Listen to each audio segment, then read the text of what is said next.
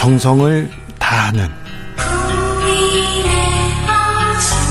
국민의 방송. KBS 주진우 라이브. 그냥 그렇다고요. 틱탁 틱탁 틱탁. 현란한 입담에 환상 드리블 오늘 이 뉴스를 주목하라. 이슈 티키타카 머리끝부터 발끝까지 핫이슈 더 뜨겁게 만들어 드립니다. 청코노 최진봉 성공회대 교수 어서 오세요. 안녕하십니까 최진봉입니다. 반갑습니다. 네, 최진봉 교수님 모셨습니다. 그리고 네. 최진봉 교수님 네. 항상 이렇게 이렇게 즐겁고 웃고 그렇죠. 네, 네. 훌륭하십니다. 홍코너 국민의힘 선대위 법률지원단 이두아 부단장 어서 오십시오. 안녕하세요. 반갑습니다. 이두아입니다. 아우 이두아 부단장 항상 이렇게 네. 긍정적이세요. 긍정적이. 네. 네. 아우 훌륭하십니다. 네. 이 문제에 대해서도 긍정적일지는 잘 모르겠어요. 민주당이 자 네.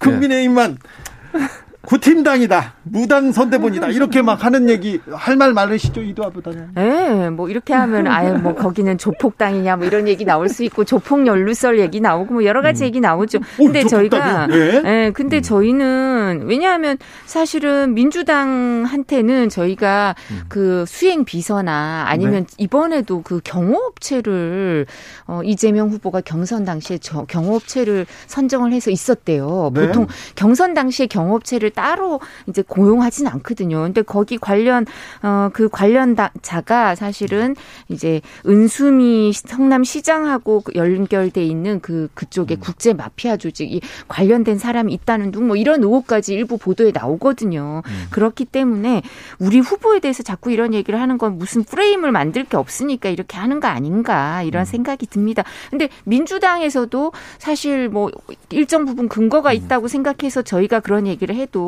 억울한 것처럼 저희도 억울하죠 이런 게. 아 그렇습니까? 네. 무속당의 조폭당으로 받아 나왔습니다, 교수님. 뭐 조폭당은 다 나가지 않고 이제 은수미 시장 얘기는 은수미 시장은 또 전격적으로 모든 걸 다 부인한 상황이라 재판의 경과를 지켜봐야 될 것 같고요. 일단 이제 이제 이런 그 주술이나 무술 논란이 된 것이 이제 왕자부터 시작해서 그리고 김건희 씨의 녹취록 내용 중에 이제 뭐 본인이 영적인 사람이다. 그리고 도사들과 삶에 대해서 얘기하는 걸 좋아한다. 그리고 이제 최근에 없애긴 했습니다만 네트워크 어, 본부. 센터 본부인가요? 네. 거기에 이제 건진 법사라는 분 이런 얘기가 자꾸 나오다 보니까 이제 민주당에서 그런 부분들을 어, 공격을 한다고 저는 봐요. 그러니까 이게 뭐 무속 당이다 뭐 이렇게 이제 정치적 발언인데 그런 부분을 떠나 떠나서라도 무속에 대해서 이제 윤석열 후보가 여러 가지 연관 된 내용들이 자꾸 이게 이슈가 되다 보니까 그게 결국은 이런 의미로 굳혀질 수 있는 위험성은 있다고 저는 생각해요. 그래서 이 부분이 명확하게 잘 정리가 안 되면 앞으로도 계속 이 문제는 논란으로 남아있을 가능성이 있어서 저는 캠프나 윤석열 후보 측에서 명확하게 이 부분에는 선을 긋는 게 필요하다고 저는 봅니다. 그래서 아예 논란을 없애자고 음. 네트워크 본부를 없앴다고 음. 합니다. 네. 저는 사실 있는 줄을 잘 몰랐거든요. 음. 주로 1층에 있으니까 그게 9층에 음. 있어가지고요. 저는 그 존재를 잘 몰랐는데 이제 아예 그런 여지를 없애자 이런 음. 입장입니다. 말씀하신 것처럼. 네, 네트워크 본부가 뭐 하는지 잘 몰랐다 이두환 음. 부단장님이 얘기하시는데 음. 1월 1일 날 윤석열 후보가 음. 첫날 새해 첫날 가서 인사를 하는데 그분들하고 인사하지 않습니까? 권진 법사님이 이렇게 툭툭 치고 아 이분 좀 가까운 사이였나요? 근데 후보가 음. 사실은 정치권 인사들을 잘 모르니까 보통은 아까 제가 얘기했잖아 이재명 후보의 음. 경호 업체 고용 그리고 거기에 이제 조폭 연루설 이런 음. 얘기까지 나온다고. 근데 이재명 후보는 경호 업체를 고용하고 이런 걸 하시는데 후보는 그런 걸 좀 싫어하세요. 윤석열 후보는. 그래서 이렇게 보통은 정치권 인사가 딱 붙어서 뭐 이분은 누구고 이분은 누구고 그리고 이제 저희가 또 약간 스크럼을 짜서 가까이 못 오게 하고 이런 걸 하는데 그렇게 하는 걸 싫어하셔서 좀 아. 스스럼이 없으시고요.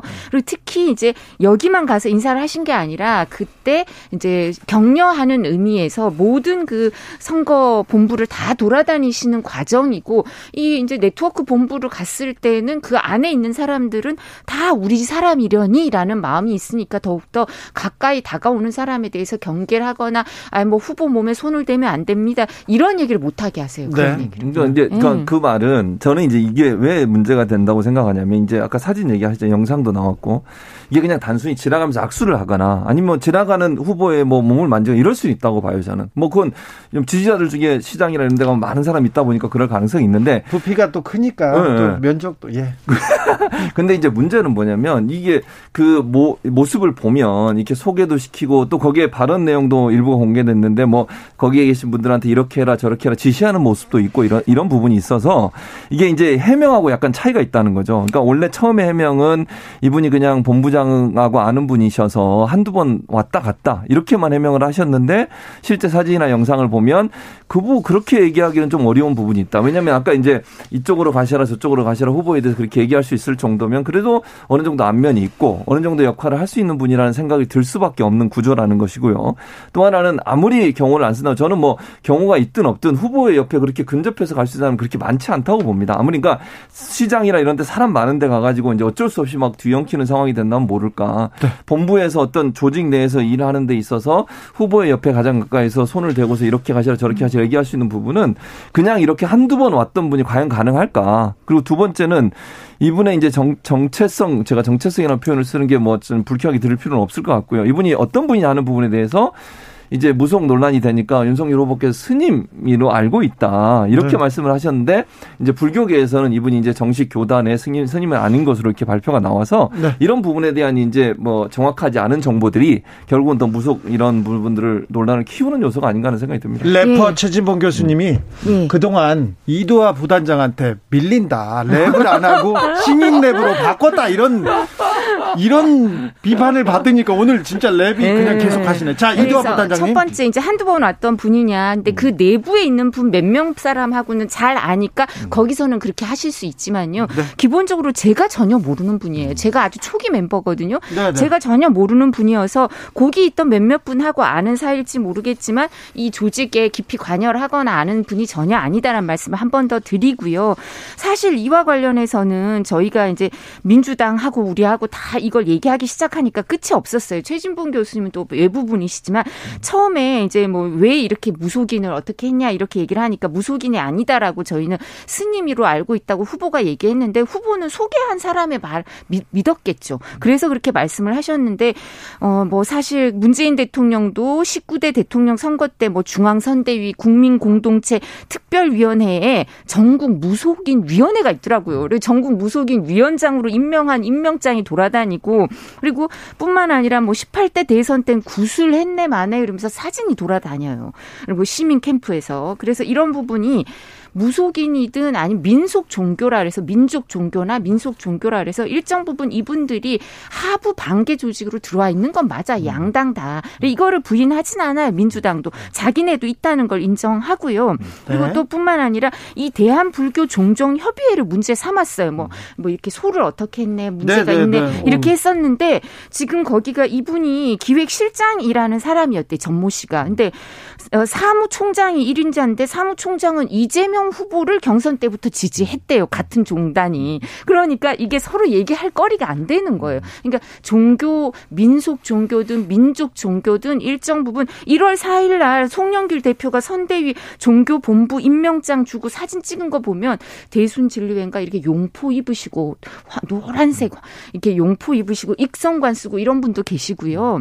자, 다양한 분들이 계셔요. 그러니까, 그러니까 저는 이제 이게 논란이 되는 것은 아까 말씀드린 것처럼 이제 이도아 변호사 말씀하신 것처럼 기본적으로 국민의힘이든 민주당이든 이런 이제 무속 신랑을 갖고 계신 분들이나 이런 분들이 조직에 들어와 있는 건 맞아요. 그거 자체가 문제라고 저는 보진 않는데 문제는 이제 이 지금 의, 의혹은 뭐 저는 윤석열 후보가 아니라고 하니까 지금은 제가 단정적으로 얘기할 수는 없지만 이제 세계일보의 보도에 따르면 이분이 중요한 역할을 했을 것이다. 예컨대 세계일보 보도만 보면 이분이 인사 관련된 부분을 하러 전혀 왔는데 아닙니다. 그러니까 근거가 그러니까, 뭐가 있나요? 그러니까 제 말은 근거가 없잖아. 그러니까 근거 근거는 없어요 음. 지금. 그러니까 언론 보도를 제가 말씀을 드리는 거예요. 그러니까 언론 보도가 근거가 없는 얘기예요. 제그 말은 그 이도아 변호사 음. 말씀처럼 조직에 들어와서 하나의 조직을 구성하는 것 자체는 문제라고 보지 않는다는 거죠. 이제 혹시나 이분이 정말 언론 보도처럼 것처럼 일, 일정이나 메시지나 이런 것까지 깊이 개입하고 또 이분이 이제 뭐 따님하고 처남 되시는 분이 또 캠프에서 일한다는 얘기도 있어요. 그래서 이 부분이 그러다 보니까 이제 논란이 되는 거라고 생각해요. 그러니까 네. 이분이 들어왔다 안 들어왔다 이 문제가 아니라 중요한 역할을 했냐 안 했냐가 저는 중요하다고 봅니다. 그러니까 첫 번째 음. 제, 제 말씀을 좀 드리면 인사, 메시지, 일정 이런 얘기를 하시는데 세계일보 보도도 보면 거기에 대한 근거가 전혀 없어요. 그랬다는 얘기가 있다. 근데 선대위 관계자 뭐 발 이렇게 얘기하는데 그러려면 이름을 대라고요. 실명을 대고 근거가 뭔지 명확하게 돼야 되지. 그렇게 익명에 숨어서 그렇게 하실 게 아니고요. 두 번째 자원봉사자로 잠깐 일했던 사람들 얘기를 하시는 것 같은데 우리가 12월에 그 민주당 선대위에 이제 코로나 그 확진자 검사 이런 것 때문에 그죠? 밀접 접촉자나 확진자 생기면 검사 받으라고 이렇게 문자 보내잖아요. 그때 상근자가 1000명이 넘는다 그랬어. 문자 받는 사람이. 그런 것처럼 저희도 사실 비슷해요. 규모는 항상. 그리고 지금도 그럼 이재명 후보 선대위 상근자가 1000명 넘을 거거든요. 1000명이 넘을 거면 우리도 그렇 비슷할 거예요. 그 렇다면 이 사람들을 자원봉사자가 요즘은 선거 이제 형편상 다 자원봉사자가 많은데 네. 왔다 가는 사람들을 저희가 다 알 수가 없어요. 저는 이제 마지막으로 하나만 더 얘기하면 그래서 지금 말씀하신 것처럼 음. 세계일보가 추가 보도를 할 것 같아요. 저는 네. 왜냐하면 이렇게 반박이 나오니까 거기에 그러니까 제 말은 네, 그런 부분에 대해서 네트워크 본부가 해체됐더라도 이 문제에 대해서 이슈 티키타카 6시에 이어가겠습니다. 최진봉 교수님 얘기는 주진우 라이브 함께하고 계십니다. 지역에 따라 2부에 오신 분들 있으시죠? 잘 오셨습니다. 어서 자리 잡으시고요. 7시까지 함께해 주십시오. 라디오 정보센터 다녀오겠습니다. 정안나 씨. 이슈 티키타카 최진봉 이두와 이두와 최진봉 함께 하고 있습니다. 자, 그런데요. TV 토론은 하긴 합니까? 네, 이제는 거의 30일 날 하느냐, 31일 날 하느냐 정도 문제고요. 아니 근데 30일이 네. 하느냐, 31일에 하나 그게 그렇게 중요합니까? 민주당, 국민의힘 왜 이걸로 토론을 아직도 하고 있습니까? 아, 원래 이제 그 3, 4에서 의논해 온 시간이 네. 목요일 날 그죠? 10시부터 음. 12시인데 우리 입장에서는 그 설 연휴 시작할 때를 하는 게 더 효율적이지 않느냐. 많은 시청자가 확보되고 또 시간이 너무 늦어요. 밤 10시부터 음. 12시까지 하는 거. 그래서 저희가 지금 오후 7시부터 10시 사이에 7시부터 9시든 8시부터 10시든 그래서 30일, 31일 중에 그, 그 7시부터 10시 사이에 했으면 좋겠다. 이런 두 안이 있어서 아마 합의가 될 것 같아요. 그죠? 정치와 네. 언론의 상관관계 이 부분에 대해서는 최진봉 교수가 제일 아, 전문가입니다. 제일 그러니까 일단 이거는 이재명 후보가 어느 날이든 상관없다고 음. 얘기를 했으니까 합의는 크게 이루, 어, 어려움이 없을 것 같아요. 그러니까 뭐 국민의힘에서 원하는 날짜 해도 뭐 상관없을 것 같고요. 다만 이제 아마 좀 그 민주당 입장에서는 가능한 한 빨리 이제 토론을 하자는 입장이었던 것 같고 국민의힘은 이제 여러 가지 날짜를 고민해서 아까 말씀하신 것처럼 뭐 설 연휴 전이 전이면 좋겠다고 얘기하신 것 같고 그러나 어쨌든 이 부분에서는 이재명 후보가 모든 것을 다 수용하겠다고 얘기를 했으니까 제가 볼 때는 큰 논란은 없을 걸로 보여지고요. 30일은 30일은 빠른 시간에 좀 해서 국민들이 두 후보에 대해서 평가할 수 있는 기회를 가졌으면 좋겠습니다. 저희도 30일, 31일 아무 음. 상관없다고 말씀드렸고요. 네. 30일, 31일 어. 중에 정해지는 건 음. 방송사, 음. 지상파 3사의 편성표를 보고 지금 음. 정해서 양쪽에 알려준다고 합니다. 알겠어요. 아유, 딱 소리 납니다. 이두환 단장님, 네? 윤석열 후보가 전화 가지고 아이 고생한다 그러니까, 열심히 열심히 하고 있는데 아, 고생하는 건 아세요. 그래요?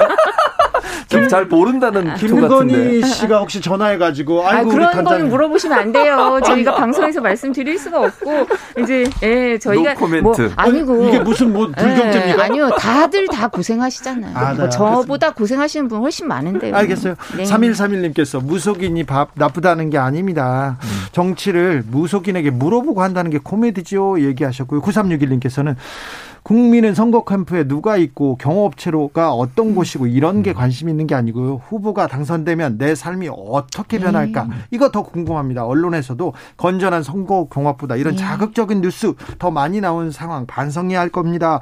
네, 그렇습니다. 맞는 네. 말입니다. 자, 그런데요.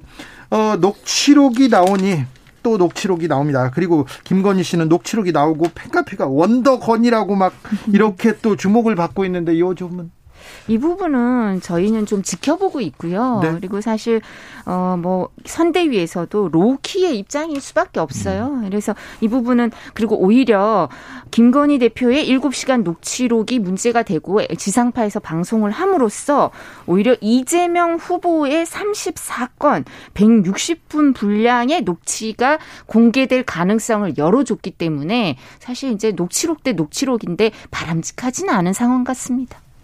일단 그 이제 뭐 팬카페가 생겼 원래 있었던데 뭐 사람이 늘었다는 거잖아요. 아, 예. 네. 그래서 참. 보통은 이제 이게 인터넷상에서 일반적인 현상 중에 하나가 뭐냐면 약간 좀 극단적인 발언을 하거나 좀 이렇게 자극적인 발언을 하면 사람들이 좀 모이는 경향이 있어요. 근데 그게 이제 뭐 이번 김건희 건뿐만 아니라 여러 분석을 해보면 그래서 네. 아마 그런 현상인 것 같고 아마 지지자들 분들이 많이 좀 지원을 하기 위해서 가신 것 같다는 느낌은 개인적으로 듭니다. 누군지 제가 모릅니다만 개인적으로 이렇게 분석할 수 있을 것 같고요.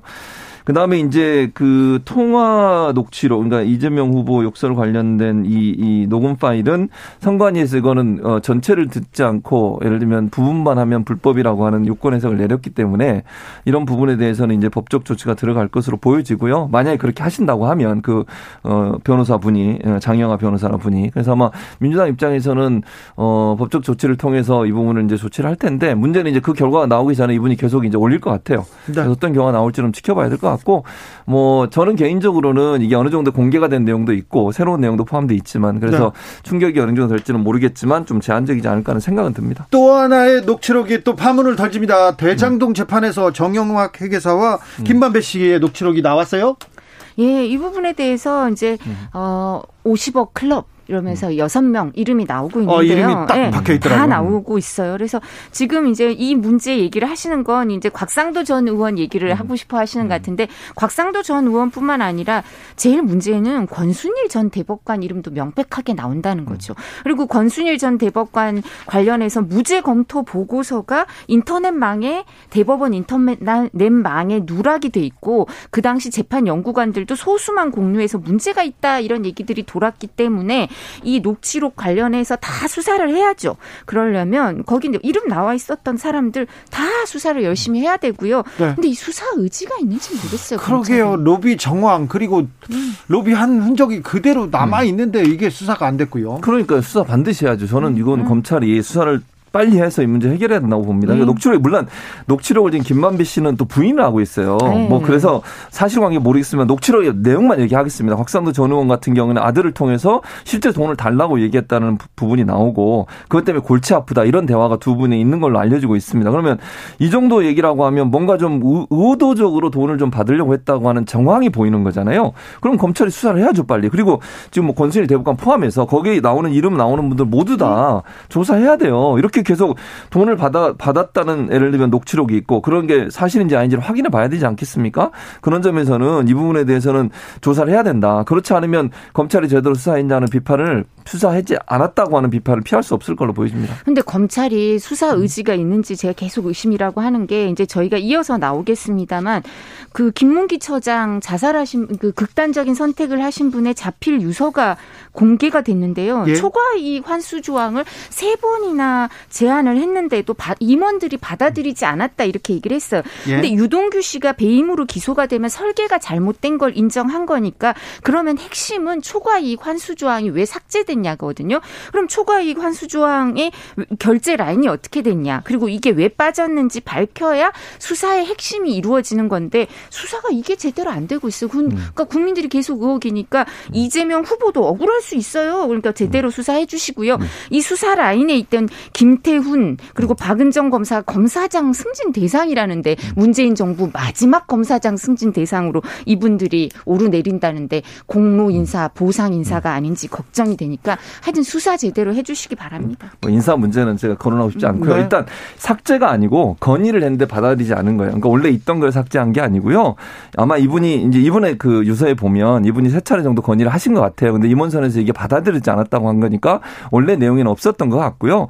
그래서 그게 그게 정말 그 사실이라고 하면 이걸 누가 그러면 받아들이지 않았는지 하는 부분. 그러나 이번에 또 그 유서의 내용에 보면 압력을 가하거나 유동규 본부장이 뭐 지시를 하거나 이런 건 없다고 얘기를 하고 있어요. 그래서 이분이 정말 건의를 하신 게 맞다고 하면 왜 이게 건의가 됐는데 이게 빠지게 됐는가 그러니까 네. 빠졌다는 네. 표현을 쓰면 안 되죠. 받아들이지 않았는지 네. 이 부분은 좀 조사가 필요할 거로 보입니다. 근데 재판 두고 이제 대장동 음. 재판을 하는데 거기서도 이 초과 이익 환수 조항이 음. 빠졌다라고 생각을 해요. 자기들이 음. 거, 계속 건의를 했는데 음. 그러니까 이 부분이 핵심입니다. 이게 음. 어떻게 됐는지 왜냐 하면 정민용 변호사가 네. 그 대장동 개발에서 이제 이거를 개발 분리 개발하는 거를 이재명 시장한테 가서 직접 이 부분 결제를 받아왔다 이런 그 재판 진술이 나오고 있거든요. 그러니까 이 부분 초과 이 환수 조항도 너무 핵심적이고 중요한 거니까 누가 결제했는지 반드시 밝혀야 그러니까. 밝혀야 된다고 보고 음. 그 아까 얘기했던 그 진술은 어, 개인의 진술이기 때문에 그거는 음. 사실관계 확인해 봐야 된다고 그 생각하고요. 그 사람들은 그 진술 그거 음. 잘못하면 위증죄로 처벌받으니까요. 그러니까, 그러니까 법정에서는 최대한 본인들이 자기들의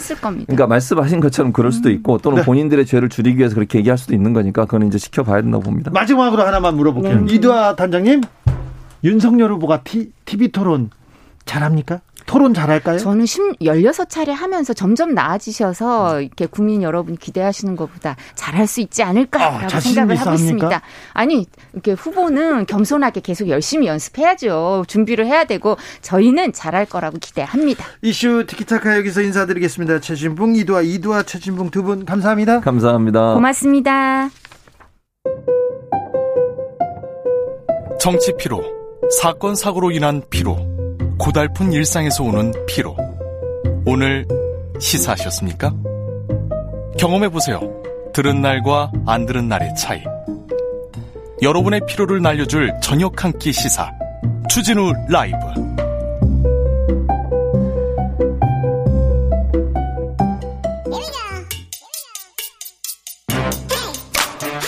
뉴스를 향한 진지한 고민 기자들의 수다.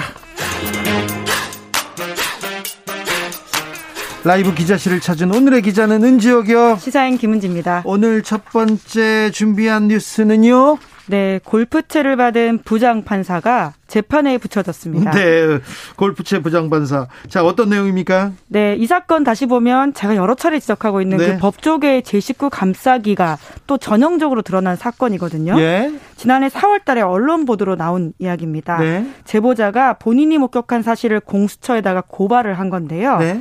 사업가에게 부장판사가 천만 원짜리 골프채와 과일을 선물 받았다 이런 겁니다. 어유 천만 원짜리 골프채요? 네, 실제로 그 명품 뭐 이런 거라고 하는데요. 사업가 A 씨가 동업자 박모 씨와 함께 해결사라는 사람을 만났다라고 하거든요. 예? 바로 그 사람이 부장 판사인 건데요. 세 사람 술자리가 끝나고 A 씨가 이 제보자 박 씨와 함께 골프채와 과일을 차에다 실었다라고 합니다. 아, 해결사가 판사고, 아유 이런 걸 신는다고요? 어우, 네. 네. 그러니까 직접 자기가 보고 실행했던 이야기들을 제보를 한 건데요. 네. JTBC에 따르면 이렇게까지 해야 하냐 이렇게 물어보는 제보자에게 사업가 A 씨가 이렇게 말했다고 합니다. 미리 약 치는 거야. 라는 음. 건데요. 네. 앞으로 생길 여러 가지 문제에 대해서 판사한테 보험을 든다라는 취지의 이야기인 거죠. 그렇죠. 약친다, 보험 든다 다 전문 용어입니다. 네, 이 실제로 사업가 A 씨는 범죄 전력이 있다라고 하는데 네. 또다시 법정에 서면 부장 판사의 도움을 받을 것을 기대했다 이렇게 박 씨는 주장하고 있습니다. 네. 실제로 두 달 뒤에 해당 사업가 A 씨가 실제로 검찰 수사 받게 됐다라고 하는데 네. 동업 관계였던 박 씨와 사이가 틀어지면서 사기와 횡령 혐의로 고소를 당했다라고 합니다. 네. 경찰에서 대해서는 기소 의견으로 검찰에 넘겨졌다라고 하거든요. 네. 그런데 검찰 가서 불기소 처분 받았다라고 합니다. 그래서 이 해당 박 씨가 부장 판사가 A 씨에게 모종에 도움 준 거 아니냐 이런 의심을 하면서 청와대 국민 재판 게시판에다가 뇌물을 줬다 이런 글을 올렸다라고 하거든요. 네. 그렇게 논란이 됐고요. 그래서 해당 부장 판사는 제보자 박 씨를 만나서 자기가 골프채 돌려줬다 이렇게 해명을 했다라고 합니다. 이런 문제를 공수처에서 말끔하게 수사해야 되는데 공수처가 나섰습니까? 네, 수사하다가 결과적으로 검찰로 넘어갔습니다. 아니, 수사를 하다가요? 네, 대검을 거쳐서 인천지검으로 이첩이 되었는데 공수처가 그러니까 제대로 이 사건을 처리하지 못하고 넘겼다 이렇게 보시면 됩니다. 왜요? 그러니까요. 참 그게 안타까운 건데요. 물론 사건이 너무 많이 밀려들고 더 중요한 사건들이 있었기 때문이라고 아니 이거 있지만, 중요한 사건이잖아요. 그렇죠. 사실은 여러 차례 지적했지만 공수처의 탄생의 의미, 본질적 의미를 우리가 좀 봐야 된다 이런 차원에서 예. 아주 아쉽죠. 아쉽죠. 예. 제가 취재할 때요 한 10여 년 전에 판사님이 술을 먹고요 술을 먹고 술집에서 이렇게 그 서빙을 보는 웨이터를 때렸어요. 근데 경찰이 왔을 거 아닙니까? 근데 판사야 그러니까 아이고 판사 영감님 하면서 수사를 안 하는 거예요. 그래서 기사를 쓰러 갔더니 기사를 쓰려고 취재하러 갔더니 판사들이 다 붙어가지고 아니 이건 문제 법적으로 문제가 되는 거 아닙니까? 그러니까 주 기자님이 눈만 감아주면 문제가 안 됩니다 이렇게 얘기해서 내가 깜짝 제가 깜짝 놀랐던 그런 적이 있어요. 이런 건 공수처가 해야죠. 네, 결과적으로 검찰로 넘어가서 사건이 조금 진행이 되고 있는 상황이었는데요. 네? 하지만 이게 언론 보도가 나니까 법원도 뒤집어졌습니다. 그렇죠, 그렇죠. 예, 이게 또 네. 네, 내부 징계가 있었는데 네? 해당 의혹을 확인하고 실제로 윤리감사관실에서 진상조사 들어갔는데. 네. 어떻게 그 됐어요? 실제로 그 금품 받은 사실이 인정된다 이렇게 판단했다라고 합니다. 뇌물을 받았네요. 네, 그래서 대법원에서 징계를 뇌물이에요. 그럼요. 대법원에서 징계를 청구했다라고 하는데, 네. 근데 여기서 중요한 포인트가 있습니다. 예. 그러니까 이 사건을 당연히 검찰에 고발해야 될 것으로 보이는데 이거 김영란법 위반이에요. 뇌물 받았어요. 이거 구속될 수도 있는 사안입니다. 네, 그런데 징계를 약하게 했습니다. 어떻게요? 감봉 3개월에 징계 부과금 100여만 원 결정을 했다라고 하는데 이게 100만 원이요? 네, 그 이유가 뭐냐면요.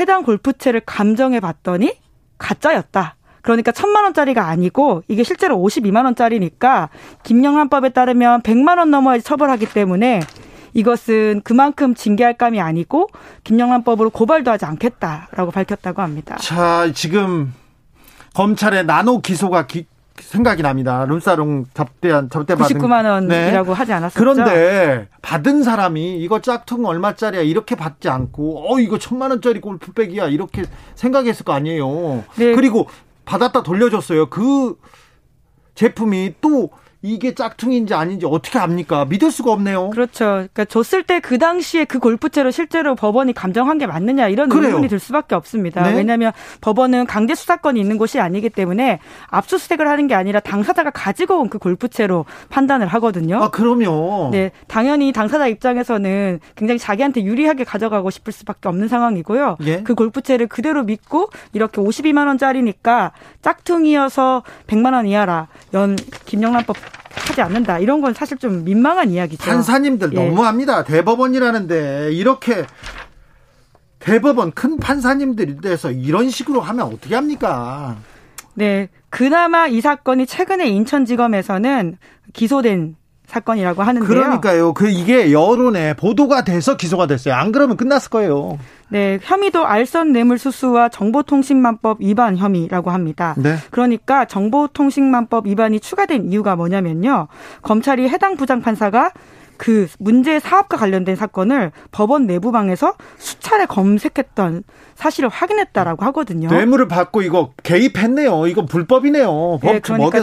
뇌물 수수 혐의의 가장 핵심은 대가성이거든요. 그렇죠. 그러니까 어떤 걸 주고 받았냐인 건데 네. 실제로 그 사건을 검색해줬다라고 하면 굉장히 문제가 되는 상황입니다. 이거 이거 문제가 됩니다. 저희가 네 그리고 그 금품을 건넸던 사업가도 뇌물 공여 등의 혐의로 재판에 넘겨졌다라고 합니다. 네. 990, 9970님께서 공수처 그냥 없애는 게 좋을 듯요. 큰 기대 않고 시작했는데 답답합니다. 눈치 보는 것 같아요. 눈치 보고 있는 것 같습니다. 공수처 좀 잘해주세요. 8888님께서 검판사들 끼리끼리. 그러니까요. 검판사들 끼리끼리 이게 뭐 하는 겁니까? 왜 법이 당신들한테는 말랑말랑합니까? 따뜻합니까? 이거 바로 잡아달라고 공수처도 만들었는데 왜 사회는 투명해지고 앞으로 나가는데 왜 판검사들 사법부는 왜 이 모양인지 자 오늘도 화를 내보겠습니다. 화나요, 네. 자, 다음 뉴스로 가볼까요? 네, 현대차 일반 사무 연구직들이 집단 행동에 나섰습니다. 오호, 전에 없던 일입니다. 무슨 일인가요? 네, 맞습니다. 생산직 집단 행동들은 우리가 많이 봤었는데요. 네. 이것은 처음이기 때문에 좀 주목받습니다. 왜 그렇죠? 현대차 디자이너로 일하다가 극단적인 선택을 한 이찬희 씨가 있는데요. 네. 이분을 추모하기 위해서 현대차 회사 직원 동료들이 모였다라고 합니다. 온라인상으로 이 문제 굉장히 시끌시끌하더라고요. 네, 감정이입을 하는 사람들도 많고요. 네. 이 사건에 대해서 우리가 본질적으로 좀 봐야 된다 이런 지적들이 나오고 있는데 들여다보자고요. 예, 사건 좀 더 말씀드리면요. 2020년 9월에 경쟁적인 업무 환경에서 과로, 압박, 직장 내 괴롭힘 이런 것들로 고통을 당하다가 숨졌다 이렇게 유족들은 보고 있습니다. 네. 실제로 이 업무상 재해에 해당한다고 보고요. 근로복지공단에 산재 신청을 한 상태라고 하는데요. 예. 유족들에 따르면 이 씨는 2018년부터 투싼 신차 디자인을 준비하면서 잦은 밤샘 근무했다라고 합니다. 네. 그런데 그때 센터장이었던 임원 한 사람이요 업무와 외모에 대해서 지적 폭언을 했고 또 이런 이야기도 회의 때 했다라고 하는데 냄새 누구야 무슨 냄새야 디자인 못하면 지하실 갈 줄 알아 이런 식의 폭언을 했다라고 하고요. 아, 네. 장시간 일을 하면서도 업무 성과를 인정받지 못해서 스트레스에 시달리다가 우울증이 심했다라고 합니다. 실제로 휴직도 했다라고 네, 하고요. 무슨 냄새 난다 이런 이런 얘기는 진짜 모멸감이 들 텐데요. 참 아. 안타깝네요. 그런데 좀 시간이 좀 지르, 지나고 나서 공론화됐어요? 네, 이게 이제 언론 보도가 되면서 확 주목을 받기 시작했는데요. 네. 한겨레 신문에 따르면 이 씨가 숨진 직후에도 사내에서는 추모하는 움직임이 있었다라고 합니다. 그런데 회사가 이것을 받아주지 않았다라고 하는데요. 예. 회사 직원이 사망하면 동료들은 공식 채널을 통해서 추도사와 호소문을 올릴 수가 있는데 그런데요. 현대차가 사망 시 사회적 풍속을 저해하는 경우는 제외한다. 이런 규정을 들어서 거부했다라고 아, 이게 합니다. 무슨 논리입니까? 이게 무슨 말이에요? 네, 그래서 250명이 넘는 동료들이 추도사 호소문을 썼는데 이게 회사 공식 게시판에 올라가지 못하고 노조를 통해서 이렇게 올라갔다라고 하거든요. 예. 그런데 이제 이번 사건으로 이제 불붙으니까 네. 사람들이 드디어 용기 내서 모이게 된 건데 네. 하지만 이제 얼굴을 가리고 과거에 이제 대한항공 사태 때도 그런 일이 있지 않았습니까? 네. 그런 식으로 연구직에 있는 사람들도 처음으로 이렇게 모여서 고인을 추모하고 회사의 사과를 받아내기 위해서 모였다라고 합니다. 네. 촛불 집회를 열었어요? 네, 그렇죠. 이 추운데도 그 MBC 보도가 굉장히 큰 계기가 되어서요. 사망경이와 배경 관련된 보도가 나오자 블라인드를 통해서 모였다라고 하는데 그 호응이 커지면서 집회 계획이 3일 만에 잡혔다라고 합니다. 어, 회사에서 뭐라고 합니까? 네. 뭐 물론 안타깝다라는 이야기는 하고 있는데요. 하지만 이 사건이 개인적인 사정으로 인해서 발생한 것이고 회사의 조직 문화나 시스템과는 직접적인 관련이 없는 것으로 판단한다. 이렇게 주장했다라고 하는데 아, 이거는 좀 실망스럽습니다. 네, 게다가 그 소위 갑질 논란에 시달린 에 지목되고 있는 그 임원은 지난달에 부사장으로 승진했다라고 합니다. 그러면서 이와 같은 사건에 대해서 직원들에게 적대적 언사를 한 적이 없다. 리더로서 고충 해결을 하기 위해서 노력했다. 이런 식의 주장을 하고 있다고 합니다. 아니, 회사에서 일을 하다가, 일을 하다가, 이렇게 유명을 달리했어요. 그런데 무슨 회사의 조직 문화나 시스템과는 관련이 없다 이렇게 얘기할 수 없죠. 이 조직에서 일하다가 이 문화 때문에 어려워하고 힘들어했는데 목숨까지 이렇게 던졌는데. 네, 이제 그렇기 때문에 산재 판정이 굉장히 중요한 이슈로 떠올릴 것 같은데요. 네. 앞으로 가족 유가족들이 산재 판정에 관련해서 애를 쓰고 이것이 어떤 결과가 나올지도 좀 계속 보도하도록 하겠습니다. 네, 모든 자살은 사회적 타살이다 이런 얘기도 하는데 어, 좀 조직에서 차에 현대차 이 회사에서 좀 더좀 좀 들여다보고 얼마나 안타깝냐고 얘기를 들어봐야죠. 구사사 군님께서 죽어야 돌아보고 악소리를 해야 아픈가 보다 하는 현실. 고인의 명복을 빕니다. 네, 고인의 명복을 빌겠습니다. 1653님, 주기자님, 판사, 검사, 제가 외국산으로 수입하겠습니다. 짝퉁 감정평가에서요. 아이고, 예. 네. 3778님께서 왜 사법재판관들, 개혁은 아무도 말을 하지 않습니까? 아무리 잡아도 다 놔주고 봐주는 게 국민들의 눈높이에 전혀 맞잖아요. 그렇습니다. 국민들의 눈높이는 이만큼 와 있습니다. 판사 검사들 노력했다고 하는데 아직 국민들의 눈높이만큼 못 왔다는 거 좀 좀 좀 되돌아보고 자성해야 됩니다. 네. 다음으로 만나볼 뉴스는요. 미국 바이든 대통령이 요즘 위기입니다. 아이고 집권 1년 차인데 지지율 땅바닥에 있고요. 그리고는 하, 트럼프 대통령이 오히려 트럼프 전 대통령이 오히려 부상하고 있는 것 같아요. 네, 딱 그 상황이기 때문에 가지고 온 뉴스, 인데요 네. 예, 지금 21일이 딱 집권 1년 차입니다. 이제 그럼, 1년 됐군요. 바이, 바이든 대통령도. 네, 그런데 절반 가까이가 좌절을 느꼈다. 이런 답을 하고 있다라고 합니다. 네. 그러니까 지지율이 정말 낮다라고 할 수 있는데 네. 미국 대통령 역대 집권 1년 차 지지율로 보면 거의 트럼프 전 대통령 제외하고는 가장 낮습니다. 알겠어요. 트럼프 대통령이 더 낮았거든요. 왜 그, 원인이 뭡니까? 네, 결과적으로 코로나19가 가, 가져온 상황들이 아주 큰데요. 그렇죠. 미국에서 너무 확진자가 많이 나와요. 네, 요새 하루에 80만 명씩 나온다라고 합니다. 80만 명이 줄은 거예요. 100몇만 100만 명이 넘었다가 줄어서 이만큼 나온다. 네, 이제 사실 걸릴 사람 거의 다 걸리고 있는 상황이 아니냐 이런 이야기인데 5명 중에 1명이 걸렸다는 통계가 있거든요. 아이고.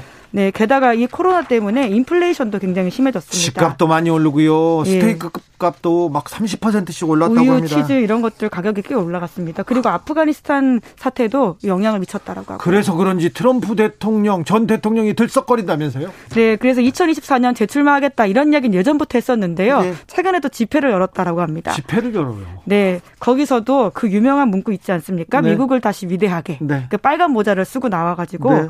바이든 대통령에 대해서 아주 공격을 했다라고 하는데요. 네. 제가 좀 재밌게 본 워딩은 이거였습니다. 대외관계 관련해서 북한 이야기를 했는데 네. 북한의 김정은이 다시 미사일을 쏘기 시작했다면서 나 때는 안 그랬다 이런 이야기를 했다라고 합니다. 네. 그러니까 과거와 같았으면 감히 하지 못했던 행동들이 미국을 상대로 대외 관계가 안 좋아지고 있다라고 하면서 자기 자랑을 하고 바이든 대통령을 깎아내린 거죠. 뭐 다 맞진 않지만 나 때는 안 그랬다. 그때는 미사일 안 쐈다. 아이고 참 그렇기는 하네요. 그런데 트럼프 전 대통령 대선으로 가려면 또 넘어야 될 산이 있습니다. 지금 형사 사건에 연루돼 가지고 지금 조사받고 있잖아요. 네, 사실 그런 게 한두 개가 아니거든요. 트럼프 대통령 전 대통령은 임기 때도 내내 그랬었고요. 임기 전에도 그런 상황이긴 했습니다. 네, 그래도 이번엔 좀 심각한 것 같은데요. 그렇죠. 네, 그런데 이제 결론부터 먼저 말씀드리면 기소가 된다고 하더라도 출마를 못 하는 건 아닙니다. 아, 네, 할 거예요. 미국법이 그렇다라고 하더라고요. 이분 그럴 거예요. 네, 근데 가장 우리가 기억하는 그 책. 최근 사건이라고 하면 작년 이맘때 있었던 미국 그 연방 의회를 쳐들어갔던 폭력 사태 아닙니까? 네. 그때 이제 트럼프 전 대통령이 선동했는지 여부가 중요한 쟁점이거든요. 네. 그때 실제로 그 의회 연설 바깥에서 사람들이 모여 있을 때 거기서 이제 죽기로 싸우라 이런 식의 이야기를 해서 부추겼다라는 이야기들을 많이 받았거든요. 그렇죠. 네. 게다가 그 당시에 불복 논란도 많이 했습니다. 네. 그 대선 불복 뭐 한국에서도 아주 그 극우적인 사람들이 하고 있는 이야기인데 전직 대통령이 실제로 이런 이야기를 아주 많이 하고 다닙니다. 그렇죠. 네. 이것도 그렇지만 세금 문제가 또 세금 관련된 어, 검찰 수사가 굉장히 좀 변수가 될 수도 있답니다. 네, 사업가이기 때문에 트럼프 그룹의 탈세 혐의는 계속해서 나오고 있는데요. 이것들이 뉴욕 검찰에서 수사를 하고 있고요. 실제로 작년에 그 최고 재무 책임자가 기소가 됐다라고 합니다. 네. 세금을 받으면 또 트럼프 전 대통령 꼭 소송을 했어요. 소송을 해가지고 또 틈바구니로 빠져나가곤 했는데 이번에는 간단치 않을 거리요 그런 얘기를 하는 사람들도 많습니다. 네. 소명님께서 정말 너무 안타깝습니다. 그깟 회사 그만두면 되는데 왜 아까운 목숨을 참 화가 나요. 얼마나 힘들었을까. 네. 뒤늦게라도 아. 목소리를 모아준 동료들이 있어서 참 다행이라는 생각이 드는데 좀그 네. 불씨가 안 끊어졌으면 좋겠습니다. 그렇습니다. 네. 이게 그 사람, 약한 사람, 이라고 볼 수도 없어요. 나한테 오는 폭력이면 어떻게 할까? 주변에서 나를 쳐다봐줬을까? 그 생각도 해야죠.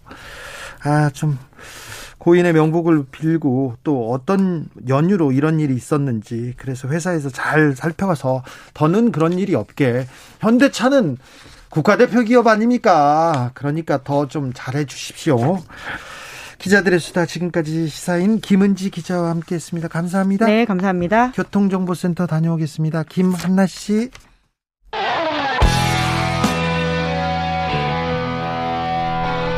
스치기만 해도 똑똑해진다. 드라이브 스루 시사 주진우 라이브